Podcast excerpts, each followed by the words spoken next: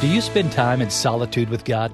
Hi, this is Jonathan Falwell. There's a verse in the Bible that says, Be still and know that I am God. Now, I want you to see that God isn't just asking us to be quiet. He's commanding us in an imperative voice to let go of everything that is capturing our attention away from Him. He's firmly requesting our undivided attention, much like a teacher stands in front of her classroom and says, Students, stop talking, put down your pencils, and listen to me. That's exactly the picture God paints for us in that little phrase, be still. Every moment of every day is a battle for your attention and for your affection.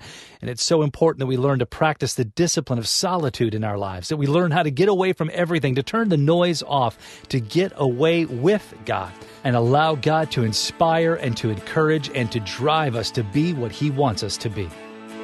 You've been listening to One on One with Pastor Jonathan. To learn more, visit falwell.com.